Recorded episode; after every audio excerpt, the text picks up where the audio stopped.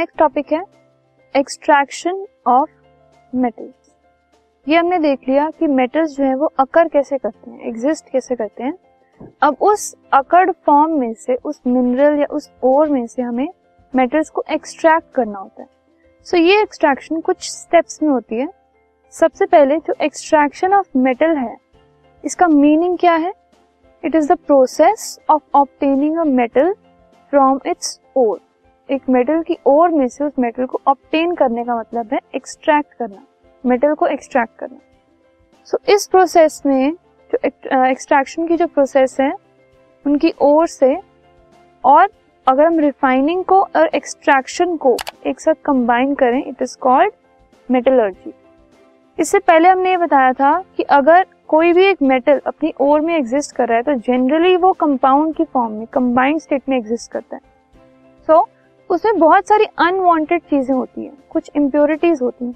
सो उसके लिए उनको रिफाइन करना बहुत जरूरी है। ऐसे डायरेक्ट एक्सट्रैक्ट करके हम उसको यूज नहीं कर सकते। So extraction plus refining is called metallurgy. So extraction में जो पहला स्टेप है, it is the concentration of ore, या फिर हम कह सकते हैं एनरिचमेंट ऑफ ओर। ठीक है, जो ओर होती है वो इम्प्योर कंपाउंड होता है मेटल का, और इसमें बहुत लार्ज अमाउंट में सैंड और रॉकी मटेरियल होता है।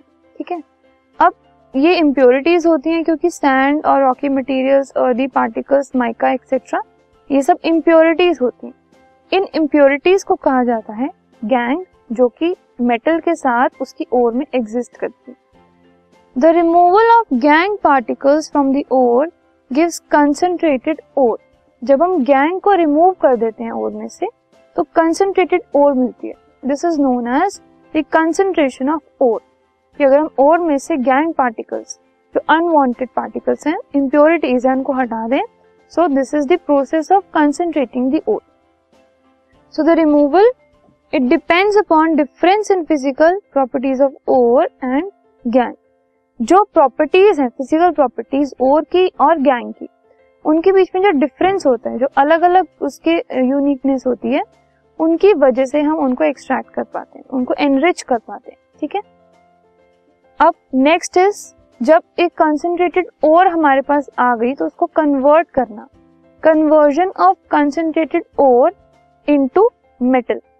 जब ओर आ चुकी है, मिल चुकी है हमें कंसंट्रेटेड, अब उसको हम मेटल में चेंज करेंगे। जो एक्सट्रैक्शन ऑफ मेटल है कंसंट्रेटेड ओर में से, उसको तीन पार्ट्स में डिवाइड किया गया है। एक है हाईली रिएक्टिव मेटल्स, जो हाईली रिएक्टिव मेटल्स हैं वो अलग तरीके से एक्सट्रैक्ट किए जाते हैं, मॉडरेटली रिएक्टिव मेटल्स अलग तरीके से, और लेस रिएक्टिव मेटल्स अलग तरीके से। फॉर एग्जाम्पल, ये जो मेटल्स हैं ये हाईली रिएक्टिव है, सो इनको इलेक्ट्रोलिसिस से अलग किया जाता है। ये मॉडरेटली रिएक्टिव है, इनको कार्बन या फिर कोई और रिड्यूसिंग एजेंट यूज करके किया जाता है। और ये लेस रिएक्टिव है, उनको हीट से किया जाता है। और जो ये है एल्यूमिनियम, सॉरी गोल्ड और प्लैटिनम, ये तो ऑलरेडी अपनी नेटिव स्टेट में मिलते हैं। सबसे पहले हम ये देखते हैं कि जो लो इन एक्टिविटी सीरीज के मेटल्स है, जिनकी रिएक्टिविटी कम होती है, उनकी एक्सट्रैक्शन कैसे होती है। ठीक है, so metals low in the activity series are very unreactive, वो बहुत कम रिएक्टिव होते हैं। सो उनकी जो ऑक्साइड होती है उन मेटल्स की, उनको हम इजिली रिड्यूस कर सकते हैं सीधा डायरेक्टली हीट करके। जैसे कि सिनेबार है, सिनेबार किसकी है? मरकरी की ओर है। ठीक है, सो उसको हम डायरेक्टली हीट करेंगे और वो मरकरी में डायरेक्टली कन्वर्ट हो जाता है। लेकिन cinnabar is HgS, mercuric sulphide. हम उसको पहले मर्क्यूरिक ऑक्साइड में चेंज करेंगे, क्योंकि मर्क्यूरिक सल्फाइड से उसको कन्वर्ट करना थोड़ा डिफिकल्ट होता है as compare to oxide. So mercuric oxide को फिर हम यूज करेंगे हीट करके मर्क्यूरी में चेंज करने के लिए। पहले HgS था, उसको हमने ऑक्सीजन से रिएक्ट करवा के हीट करके मर्क्यूरिक ऑक्साइड में कन्वर्ट कर दिया, और साथ में सल्फर डाइऑक्साइड बनी। अब इसको सिर्फ प्लेनली हीट करके हमने मर्क्यूरी और ऑक्सीजन प्रोड्यूस कर दी। ठीक है, सो अब ये जो मर्क्यूरी मेटल हमारे पास आया है, ये एक्सट्रैक्टेड मेटल है, इसको अब सिर्फ रिफाइनिंग की जरूरत है। ऐसी कॉपर जो है, कॉपर भी लेस रिएक्टिव है, वो Cu2S की फॉर्म में मिलता है। इसको भी हम क्या करेंगे, पहले डायरेक्टली हीट कर लेंगे, ठीक है।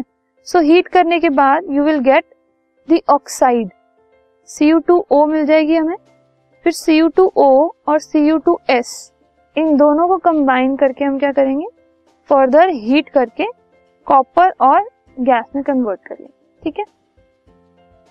Now extracting the metal in middle of activity series, मतलब इनकी मॉडरेट होती है रिएक्टिविटी, मॉडरेट रिएक्टिविटी, ओके।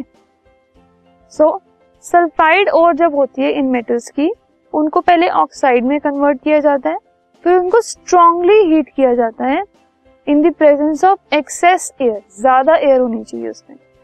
इस प्रोसेस को कहा जाता है रोस्टिंग। और कार्बोनेट ओर्स अगर होती हैं तो उनको ऑक्साइड में कन्वर्ट किया जाता है, उनको लेकिन कम एयर में हीट किया जाता है।